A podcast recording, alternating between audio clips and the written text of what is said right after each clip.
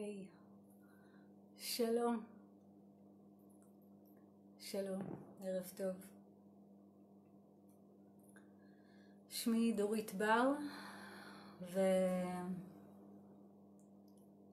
עולה ללייב היום כדי לדבר על אה, פורנוגרפיה ועל ההשפעות שלה. היי, ערב טוב למי שאיתי. תודה שאתם כאן, מקשיבים, מקשיבות.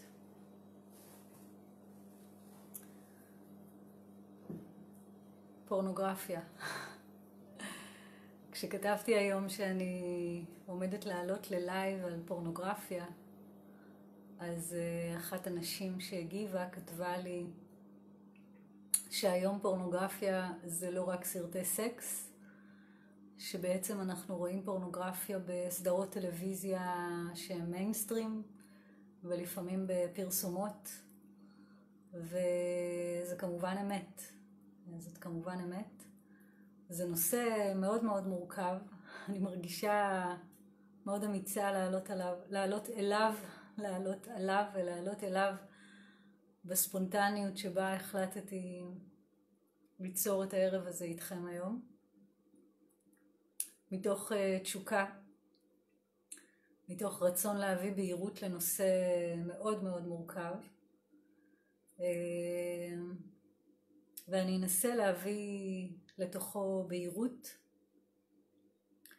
ובפתח הדברים אני אגיד שהגישה שלי לפורנו והגישה שלי לשיחה הזאת uh, היא גישה לא שיפוטית ולא מוסרית, לא לשם אני מגיעה אל הפורנוגרפיה, אלא דיאלוג על פורנוגרפיה. אפשר לנהל דיאלוג מוסרי על פורנוגרפיה ולדבר על אה, ניצול אה, של נשים, של גברים, אה, של בני אדם, ואפשר לדבר על תעשייה שמגלגלת מיליונים על גבו של הצופה המכור והצופה המכורה. אה, אבל הזווית שאני רוצה להדגיש הערב היא זווית יותר אה, תרפויטית, זווית יותר של ריפוי, זווית שרוצה להתבונן על עצם ההתמכרות הקולקטיבית לפורנוגרפיה. לולא הייתה התמכרות קולקטיבית, אם לא הייתה התמכרות קולקטיבית, לא היינו אה, רואים סדרות טלוויזיה אה, שהן, כמו שאמרתי, מיינסטרימיות, שאפשר לראות אותן אה, בערוצים הרגילים, אה, מלאות בתמונות פורנוגרפיות ובסצנות פורנוגרפיות. יותר מזה אני אגיד, בטח שמתם לב שכשצופים בסצנת סקס בסרט הכי הוליוודי והכי אה, ממוצע ורגיל, הסצנה אף פעם אין לה שום קשר למציאות של איך ששני אנשים או יותר עושים אהבה. זה תמיד קצר מאוד, אה, ממוקד מטרה, היא גומרת תוך רגע, הוא גומר תוך רגע, אה, הוא חייב לדחוף אותה לקיר או על השולחן במטבח או על השולחן במשרד. במילים אחרות, גם זאת סצנה פורנוגרפית שאינה מוסתרת כלל וכלל, אלא מוצגת במסגרת איזשהו סרט אה, בכלל לא מיני, בדרך כלל איזה קומדיה רומנטית או סדרת מתח או משהו בסגנון. אז אה, אני אנסה, אני אנסה אה, להגדיר מה זאת פורנוגרפיה להבנתי, ואני אנסה להסביר מה אני רואה, מהן התובנות שלי לגבי ההשפעות של פורנוגרפיה על הצופים, על הצופות, וגם אני אנסה לענות על השאלה למה ההתמכרות לפורנו היא כל כך נפוצה, ויכול להיות שאני גם אגע במה עושים עם זה. אני לא יודעת, שמתי, שמתי כמה כותרות, ואני מניחה כוונה אה, לתת לרוח להוביל אותי. זה נושא מורכב, וזה live, וזה נושא שאני מרגישה אותו בוער לי בעצמות לדבר עליו כרגע, ממש בוער, בוערת בתשוקה, אה, משום שאני רואה עד כמה ההתמכרות היא נפוצה. אז אני אגיד אה, מילה או שתיים עליי. אה, אני דורית בר, אני מטפלת מינית וזוגית הוליסטית, אני מלווה מזה עשר שנים נשים, גברים, זוגות מכל הגילאים ומכל המשיכות המיניות בתהליכי ריפוי והתפתחות ש... אה, שבאים לעזור לאנשים להתחבר, לאהוב, לחוש תשוקה, לחוות עונג. אה, מתמחה בריפוי פגיעות מיניות ומלמדת גם אנשי מקצוע את העקרונות של שיטה שפיתחתי יחד עם תיה שלם בשם תרפיית האגן. ואני מגיעה לנושא הזה של פורנוגרפיה כי הוא פשוט עולה בקליניקה שלי בצורה גורפת, הוא תמיד נמצא שם ברקע. ו... ומה שמעניין זה הדיסוננס שמתקיים אה, אצל אנשים שצורכים אה, פורנוגרפיה, ואני לא מדברת בהכרח על אנשים מכורים שלא יכולים לעבור יום בלי פורנו, אלא אני מתכוונת לאנשים ממוצעים לחלוטין שמדי פעם צופים בפורנו. ולא רואים בזה שום דבר רע. אה, הדיסוננס שמתקיים, מתקיים בין התפיסה שלנו לגבי, לגבי פורנוגרפיה ביחס לאנשים מבוגרים, לעומת התפיסה שלנו לגבי פורנוגרפיה ביחס לילדים ולבני נוער. ואני אסביר. כשאני מדברת עם אנשים מבוגרים, רוב האנשים שאני מלווה הם אנשים אה, מעל גיל 20, אה, כשאני מדברת עם אנשים מבוגרים על פורנוגרפיה, אז הגישה הכללית היא שזה חלק מחופש הביטוי, לפעמים אני מתנסה בזה, לפעמים אני מתנסה בזה, הגישה שלי היא כזאת, הגישה שלי היא כזאת. כלומר, אה, התחושה שאני מקבלת לגבי הפורנוגרפיה היא שהיא חלק מהחיים, מה את רוצה? מה, מה הקטע?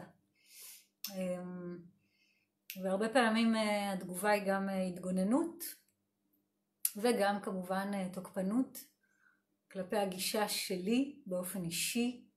אני לא צורכת פורנוגרפיה, נקודה. ואז זה הופך להיות איזה סוג של ויכוח, כן, לא. ו... וזה בהחלט לא מה שהייתי רוצה שיעבור היום בשיחה, זה בכלל לא העניין, אני לא רוצה לשכנע אף אחד לא לצפות בפורנוגרפיה, אני בסך הכל רוצה להרחיב את המודעות להשפעות של פורנוגרפיה על מבוגרים, על בני נוער ועל ילדים. אז הגישה של מבוגרים באופן כללי, בהכללה גסה, היא גישה פתוחה כלפי פורנו. מי שאוהב את זה משתמש בזה, מי שלא אוהב את זה לא משתמש בזה, וזהו.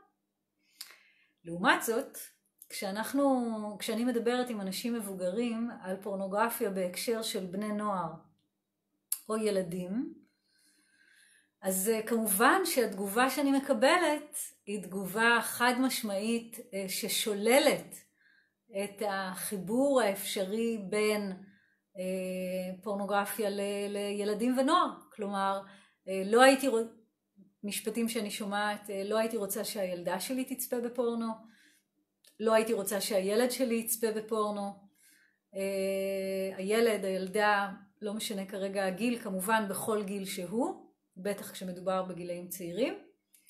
ואם אני הולכת יותר קיצוני, ואני בכוונה מקצינה את הדיאלוג הזה, כי זה דיאלוג אה, כואב וחשוב לפגוש את האמת שבו כפי שהוא, או כפי שהיא,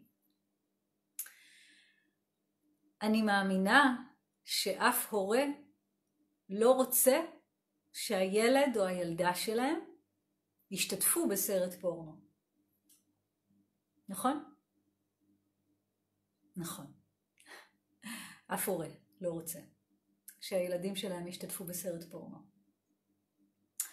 אבל יש כאן דיסוננס, מתקיימת כאן צביעות פשוטה. אם אני, אמא, אבא, לא רוצה שהילדים שלי יצפו בפורנו, אז למה אני צופה בפורנו? שאלה. זו שאלה חשובה. עכשיו, אני בודקת את הדברים האלה ואני מדברת על השאלות האלה עם אנשים מבוגרים ומאוד אינטליגנטים ומאוד מתוקים, ואני מניחה בפניהם את השאלות האלה. והתשובות שאני מקבלת הן שהפורנו, זו תשובה שלמשל קראתי באתר של דלת פתוחה, שזה אתר שמקדם מיניות בריאה ומעניק שירותים של שיחות ללא עלות ומפגשים ללא עלות לבני נוער בנושאים של מיניות, אתר מאוד חשוב, אה, אה, עמותה מאוד מאוד חשובה, אבל הידע שמופיע באתר שלה לגבי פורנוגרפיה בעיניי הוא לא מדויק.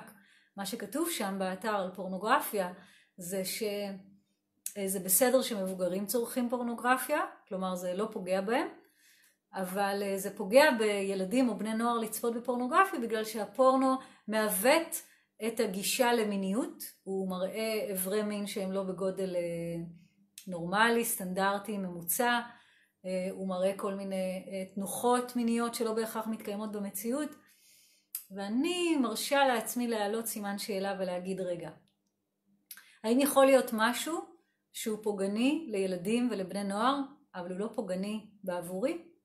סימן שאלה. אני רק רוצה לפתוח את השאלות האלה ולא להניח כאן דעה חד משמעית. אני יכולה להסביר ולשתף את המסע האישי שלי מול פורנוגרפיה. המסע האישי שלי התחיל איפשהו באמצע שנות ה-20. אני גדלתי בעידן אני בת 44, אז אני גדלתי בעידן שלא היו לנו טלפונים וסמארטפונים ומחשבים. המחשב הראשון שלי היה לי בגיל 26, ומתישהו בשנות ה-30 לחיי נחשפתי בפעם הראשונה לפורנו, לסרטוני מין מול המחשב. אני זוכרת ששמעתי על זה מחבר, וזה סקרן אותי, והתחלתי לצפות בפורנו. ואני זוכרת את הרגשות שהיו בי בזמן הצפייה, אני זוכרת שהייתה שם בושה, אני זוכרת שהייתה שם אשמה, אני זוכרת גועל, אני זוכרת גירוי מיני, ואני זוכרת שמרגע שהתחלתי לצפות בפורנו, וזה נמשך בין שנה לשנתיים, אני לא זוכרת בדיוק, אבל זה היה בערך בין שנה לשנתיים, כשהתחלתי לצפות בפורנו לא רציתי להפסיק. זה לא שצפיתי הרבה, זה יכול היה לקרות פעם בשבוע, פעם בשבועיים, פעמיים בשבוע, לא הייתה לזה תדירות קבועה, אבל מרגע שפגשתי את הגירוי המיני המיידי כל כך והמהיר כל כך שהפורנו הציע לי, לא מצאתי שום עניין בלעשות אהבה עם עצמי. זה גירה אותי, זה עורר אותי, לא חשבתי על הדברים יותר מדי לעומק, לא חשבתי על הניצול של האנשים בסרטים, לא חשבתי שזה פוגע במיניות שלי, לא חשבתי נקודה. אוקיי? זה היה בתחילת שנות ה-30, זה היה לפני שהתחלתי לחקור מיניות בצורה מאוד יותר מעמיקה, ואפשר להגיד שזה אפילו היה חלק מהחקירה המינית שלי. ותוך כדי שחקרתי את המיניות שלי דרך פורנוגרפיה, גיליתי כמה דברים. אחד, גיליתי שהפורנו ממכר. שתיים, גיליתי שבלעדיו קשה לי לגמור. שלוש, גיליתי שהפנטזיות המיניות שנחשפתי אליהן בפורנו הפכו להיות גם חלק מהרגלי האוננות שלי. כלומר, זה כמו נכנס לי לתוך המוח והתקבע שם. מה עוד גיליתי? גיליתי שאני צריכה ריגושים בפורנוגרפיה יותר ויותר קיצוניים כדי להתגרות מינית. וגיליתי שבעצם בזמן שנגעתי בעצמי וצפיתי בפורנוגרפיה, בעצם התנתקתי מהגוף שלי, מהרגשות שלי ומעצמי. זאת אומרת, הריגוש שלי הופיע מחוצה לי. הוא לא היה משהו שבא מתוכי, לא עשיתי אהבה עם עצמי, אלא צפיתי בתמונה או בסרטון, נדלקתי מזה מינית וגמרתי בדרך כלל גם מאוד מהר. ודבר נוסף שגיליתי זה את הרגשות המאוד לא נעימים ש, שליוו את המהלך הזה. כאמור, רגשות, הזכרתי כבר בושה ואשמה, תסכול, עכשיו אני מדברת על זה, אני מרגישה קיבוץ בגרון. אני לא יכולה להגיד שזאת הייתה חוויה חיובית. אני יכולה להגיד שזאת הייתה חוויה אה, משחררת באותם רגעים, אה, כמו אה, אה, חוויה של פריקה, פריקה של אנרגיה, אבל מבחינתי, ואני מדברת כאן רק על עצמי, היא העמיקה את חוויית הבדידות והמחסור והכמיהה לאינטימיות. ואחרי uh, תקופה, תקופת מה של uh, שימוש בפורנו, uh, הגעתי להבנה שאני מפסיקה את הדבר הזה, ושאני רוצה לגלות את המיניות שלי מתוך הגוף שלי, משהו שהכרתי מלפני כן, ואז מצאתי את הפורנו, התמכרתי, החלטתי שאני רוצה להפסיק את ההתמכרות הזאת. בהתחלה זה לא היה לי קל, בהתחלה ראיתי שאני כמו מחפשת את זה מחדש, וגם ראיתי שגם כשהפסקתי לצפות בפורנו דרך המחשב, המשכתי לצפות בפורנו דרך המוח שלי, דרך פנטזיות מיניות. שזה אומר שבמובנים מסוימים ההתמכרות עדיין נשארה שם. אז כשאני מדברת על פורנוגרפיה, אני קודם כל מדברת מתוך החוויה האישית שלי, ולא מתוך איזושהי חוויה קלינית, וכמו שהדגשתי בהתחלה, גם לא מתוך חוויה מוסרית של להגיד מה מותר או מה אסור. אלא אני באמת רוצה לחקור או להזמין את מי שמקשיב ומקשיבות לי עכשיו, אני רוצה להזמין אותנו לחקור את ההשפעה של פורנוגרפיה על חיי המין שלנו. ההשפעה של פורנוגרפיה על חיי המין שלי הייתה מאוד מאוד uh, שלילית. לימים, כשהפכתי להיות uh, מטפלת מינית וחקרתי בכל מקום אפשרי, דרך קריאה, דרך לימוד, דרך ריפוי, את התחום המיני, גם מזווית אה, אה, סקסולוגית, גם מזווית אה, יוגית טנטרית, גם מזווית מדיטטיבית, מזווית גניקולוגית, מכל הזוויות האפשריות, מזווית רפואית, אז מצאתי שהאינטרנט מלא במחקרים לגבי ההשפעות של פורנוגרפיה, ובעצם כל מה שאני חוויתי אה, דרך השימוש הפרטי שלי בפורנוגרפיה מעוגן במחקרים שמצביעים על כך ששימוש בפורנוגרפיה ממכר, ששימוש בפורנוגרפיה מפחית את רמת הרגישות שלנו למגע, ואז אנחנו צריכים מגע יותר ויותר חזק כדי להתגרות מינית. אה, שימוש בפורנוגרפיה לטווחים ארוכים, זאת אומרת כשהוא קורה במשך הרבה שנים, אה, יוצר אה, בעיות בתפקוד המיני, גם של נשים וגם של גברים, קושי להגיע לאורגזמה, יובש בנרתיק, כאבים בחדירה, שפיכה מהירה, שפיכה מורכבת, אימפוטנציה.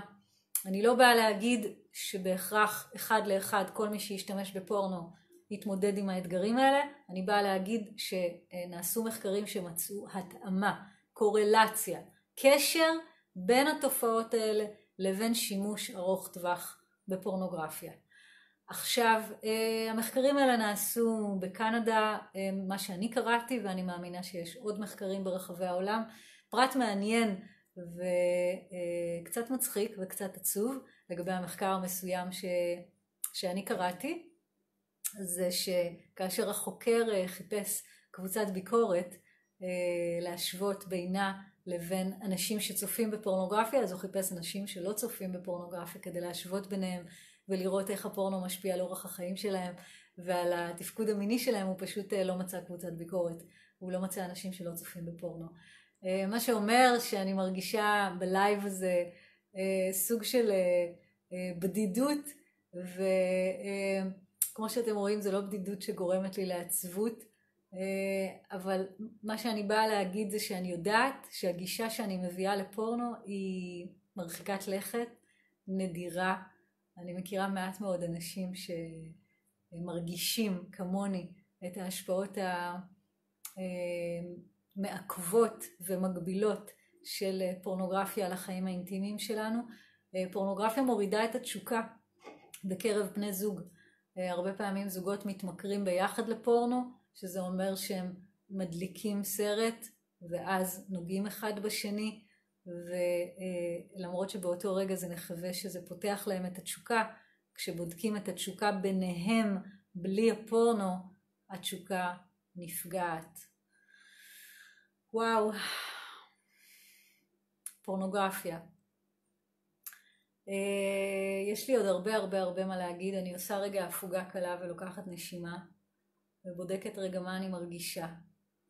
אה, אני מרגישה שאנחנו נוגעים בנושא שהוא כל כך פופולרי והוא באמת היום נכנס לכל רובד אפשרי בסרטים ובסדרות ובפרסומות שהגישה שאני, הגישה, המודעות המינית שאני רוצה לחלוק איתכם לא באה לשלול את הפורנוגרפיה, זה בכלל לא העניין, או לאסור את הפורנוגרפיה, לא. מה שאני מבקשת לנסות לעשות בשיחה הזאת איתכם, היא להגביר את המודעות שלכם להשפעות של פורנוגרפיה, כדי ש... את, אתה, תוכלו לבחור בחירות אחרות בתוך החיים שלכם. דוגמאות לבחירות חדשות שאני מקיימת בתוך החיים שלי מאז הרבה מאוד שנים שהפסקתי לצפות בפורנו, אז יש גם סדרות טלוויזיה שאני לא צופה בהן. אני לא צופה בפרסומות. אה, לדוגמה, כן, אלה רק דוגמאות. עכשיו, מה שחשוב להבין זה לא מה אסור לעשות או מה לא כדאי לכם לעשות, כי זה בכלל לא הכיוון. אלא אני בעצם מנסה לעורר בכם מודעות חדשה להשפעות של פורנוגרפיה על הגוף שלך, על הגוף שלך, כדי שאתם תוכלו להחליט מה נכון לכם. כדי שבפעם הבאה שתצפו בשלט חוצות שמצולמת בו נערה או אישה צעירה כמעט בעירום מלא, שתוכלו לקחת נשימה עמוקה ולהרגיש בגוף מה זה עושה לכם, ולהיות נוכחים בתוך הרגע הזה, ולבחור אם להמשיך להביט בשלט הזה, או פשוט להמשיך להיות בתוך הגוף. יכול להיות שזה קצת מורכב, מה שאני מנסה להסביר עכשיו. אז אני, אני אאט את הקצב ואני אקשיב פנימה כדי לנסות להיות כמה שיותר בהירה.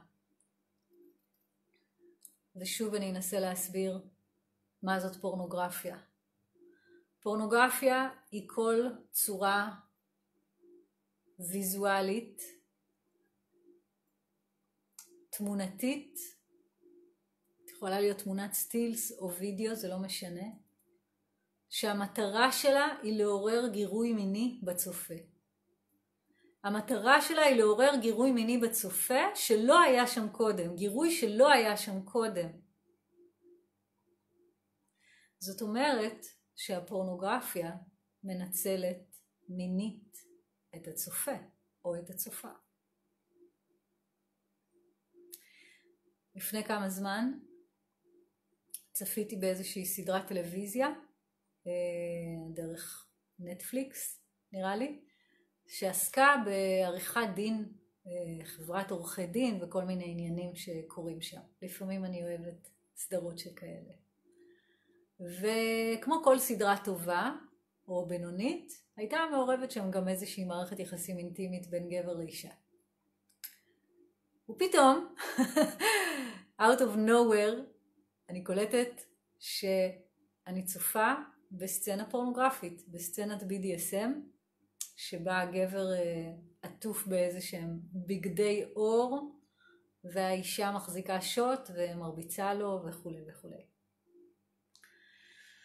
לקחתי נשימה עמוקה, העברתי את הסצנה הזאת, וקלטתי מה זה בעצם, שוב, מה זה בעצם פורנוגרפיה.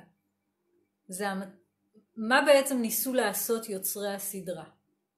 מה שיוצרי הסדרה ניסו לעשות זה לעורר עניין מיני בקרב הצופים, לעורר גירוי מיני שיגרום לצופים להישאר בתוך הסדרה הזאת ואולי גם לצפות בה שוב ושוב ולצרוך אותה עוד.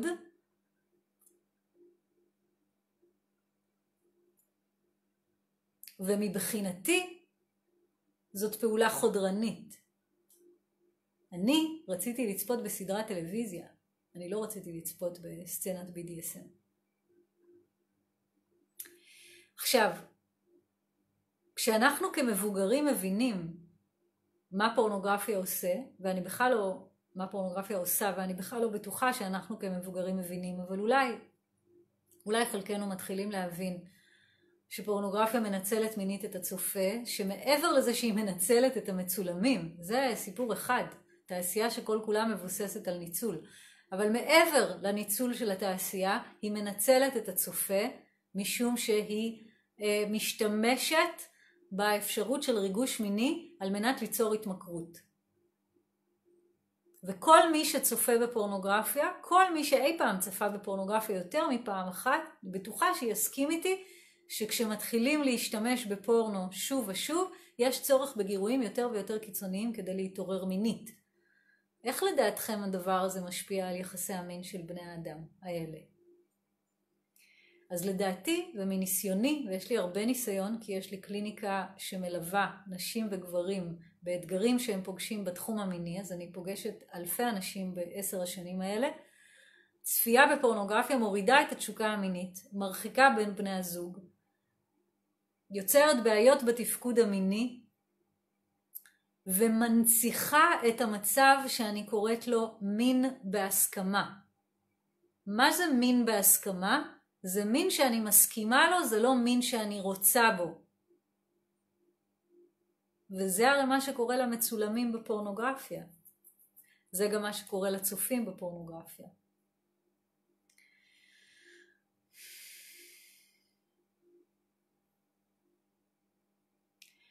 מין בהסכמה, דוגמה. אנחנו נכנסים למיטה, לבעלי לא מתחשק כל כך, הוא כזה חצי עייף.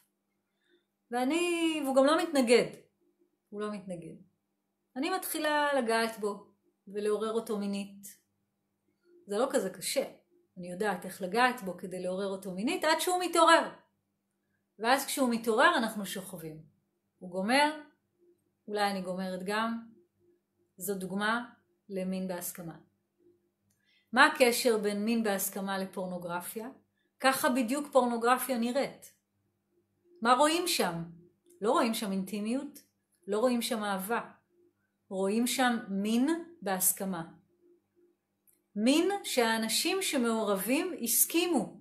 ברוב המקרים הסכימו, יש גם מקרים יותר קיצוניים שאנשים צולמו לפורנוגרפיה תחת השפעה של סמים, אני שמה את המקרים האלה כרגע בצד. האנשים האלה הסכימו, חתמו על כתב ויתור סודיות והסכימו להצטלם לסרטונים האלה. הם רק הסכימו. הם רק הסכימו. הם לא היו בתשוקה האחד כלפי השנייה, כמו כששני אנשים נפגשים במסיבה או בסופר או בסדנה או ברחוב. וההתמכרות האמיתית הקולקטיבית היא לא באמת לפורנו. ההתמכרות האמיתית הקולקטיבית היא לניתוק מהגוף. ההתמכרות האמיתית הקולקטיבית היא למין בהסכמה. יותר מדי אנשים, נשים וגברים, מסכימים לקיים יחסים מיניים האחד עם השני, האחת עם השנייה, גם כשזה לא נובע, גם כשזה לא אה, בא מתוך תשוקה. הוא מעורר אותי, ואז אני, ואז כיף לי, ואז אני גומרת, אז זה לא מין בהסכמה.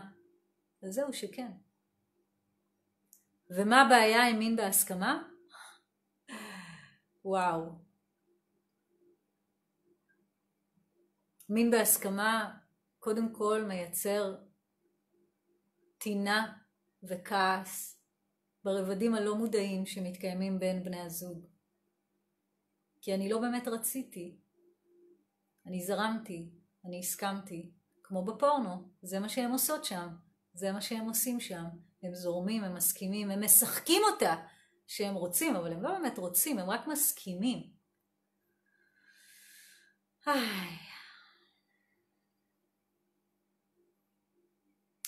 אז, הורים יקרים, אמהות, אבות, אנשים טובים, מי שצופה בי עכשיו כולם אנשים טובים, אני יודעת את זה. אני יודעת שאתם לא רוצים שהילדים שלכם יצפו בפורנוגרפיה. אני יודעת שאתם לא רוצים שהילדים שלכם יצטלמו לפורנוגרפיה. אז למה אתם צופים בפורנוגרפיה? ואיך תוכלו להסביר להם מהן ההשפעות האמיתיות של פורנוגרפיה בזמן שאתם בחדרי חדרים צופים בפורנוגרפיה? היום הפורנו הרבה יותר זמין מאשר לאנשים מהדור שלי. היום לילדים יש סמארטפון מגיל 8, 10, 12, 14, הם מקבלים את זה במתנה, ויש להם גישה למה שהם רוצים. ואם להם אין גישה, כי יש להם איזושהי חסימה שההורה שלהם שם, אז לחבר אחר מהכיתה יש גישה. היום הפורנו נמצא בכל מקום. זאת אומרת שאין מה לדבר היום על חסימת המכשירים לאתרי פורנו. זה יכול אולי, בגילאים הצעירים זה יכול לתפוס, אבל זה לא הכיוון בכלל. הדרך היחידה היום לאפשר לילדים התפתחות מינית בריאה זה רק כשההורים יבינו שכל עוד הם צופים בפורנוגרפיה הם למעשה זורעים את הזרעים לצפייה של הילדים שלהם בפורנוגרפיה. ואם נגיד את זה בצורה אחרת, כל עוד ההורים צופים בפורנוגרפיה, הם זורעים את הזרעים לפגיעות המיניות, וסליחה על, ה, על המילים הלא פשוטות האלה שאני אומרת, לפגיעות המיניות שהילדים שלהם יעברו, גם בתור נפגעים ונפגעות וגם בתור פוגעים ופוגעות. מבחינתי פורנוגרפיה היא אקט של פגיעה מינית, גם במצולמים וגם בצופים. וכשאני רואה או רואה בפורנוגרפיה שאפשר להגיע למין, לחדירה, תוך דקות, אני מדמיין או מדמיינת שאחר כך גם אני יכול לעשות את זה עם בת הזוג שלי. ואני כולה בן 18 וההורים שלי לא מדברים איתי על מיניות ואני לא מבין כלום. והדרך משם לסם אונס היא לא רחוקה. היא לא רחוקה בכלל. כי אם היא תיקח סם אונס, אז יהיה קל מאוד לעשות לה את מה שאני רואה בפורנוגרפיה. פורנוגרפיה, פגיעה מינית, אונס, התמכרות, ניתוק. כל אלה קשורים אחד לשני. ובכולם יש רק דבר אחד שחסר, אהבה, אינטימיות, תקשורת. ומה שאנחנו יכולים לעשות כהורים על מנת שהילדים שלנו יוכלו להתפתח מינית באופן בריא ולקיים מערכות יחסים שיש בהם עונג אמיתי ושמח שבא מתשוקה, זה לדבר איתם על מיניות בריאה ולחיות בעצמנו מיניות בריאה. כי הילדים לומדים לא רק ממה שאנחנו מדברים איתם או מהספרים שאנחנו קונים להם, ילדים לומדים מתחושות הגוף, ילדים מרגישים, ילדים חשים. אז אם אני צופה בפורנוגרפיה, ברמה הלא מודעת, הילד שלי יודע את זה. You can be certain about that. אז אני מרגישה שאני לקראת סיום, לפחות לערב. ותודה לכל מי שנמצא איתי עכשיו, לכל מי שנמצאות ונמצאים איתי אה, בשיחה המורכבת הזאת. אז אני אסכם ואני אגיד שפורנוגרפיה והיחס אליה זה בכלל לא עניין של אסור או מותר. זה עניין של לבחון ולחקור, כמו אנשים בוגרים, מהן ההשפעות של פורנוגרפיה על הגוף, מהן ההשפעות של פורנוגרפיה על הנפש, על הרוח ועל האנרגיה. ממה שאני חקרתי, ההשפעות של פורנוגרפיה הן קשות, הן פוגעניות, לטווחים הקצרים ולטווחים הארוכים. ואם אנחנו המבוגרים רוצים לגדל כאן דור חדש, דור שידע אהבה, דור שכמות הפגיעות המיניות שמתקיימות בו תרד, אז זו אחריות שלנו לשנות את הרגלי הצריכה שלנו ולהתחיל לחקור מה זאת מיניות נטולת פנטזיות, מה זאת מיניות אינטימית, מה זאת מיניות שהתשוקה בה רק הולכת וגדלה דווקא בגלל שהיא לא תלויה בשום גורם חיצוני. לא באביזרי מין, לא בתמונות, לא בסרטונים,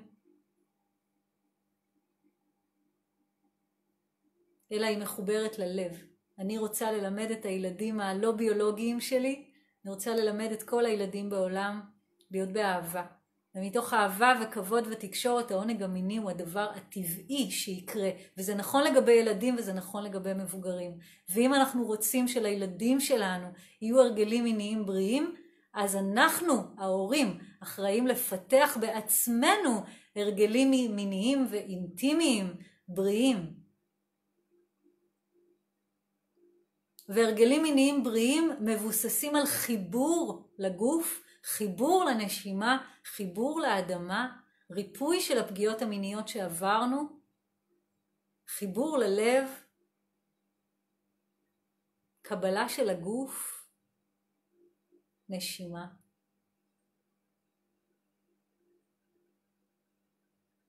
והילדים ילמדו כי הם רואים, הם מקבלים השראה, הם שומעים. אז תודה. תודה למי שהיו איתי כאן היום, למי שירצו, למי שירצו להעמיק איתי עוד לגבי אה, איך ליצור תשוקה מינית במערכות יחסים אה, גם אחרי חמש, עשר, עשרים שנה, ואיך לרפא את הפגיעות המיניות שעברתי, ואיך להתחבר לגוף בלי פורנו ובלי פנטזיה, מוזמנים להצטרף אליי אה, למועדון אינטימיני, מועדון חדש של לימוד לנשים, לגברים ולזוגות. אה, בשבוע הבא מתקיים ערב חשיפה אה, בימים ראשון, שני ושלישי. כל הפרטים אה, נמצאים כאן בדף של אינטימיני ואני גם אניח אותם בתגובות. זה ערבים פתוחים שבהם אני אספר על הקורס, זה קורס עומק שכולל ליווי אישי וליווי קבוצתי ולזוגות הוא גם כולל ליווי זוגי. וכן, יש תשוקה שהיא מעבר לפנטזיה, יש תשוקה שהיא מעבר לפורנו, ולא רק שיש תשוקה, זאת התשוקה האמיתית היחידה שישנה. תודה רבה, ולילה טוב.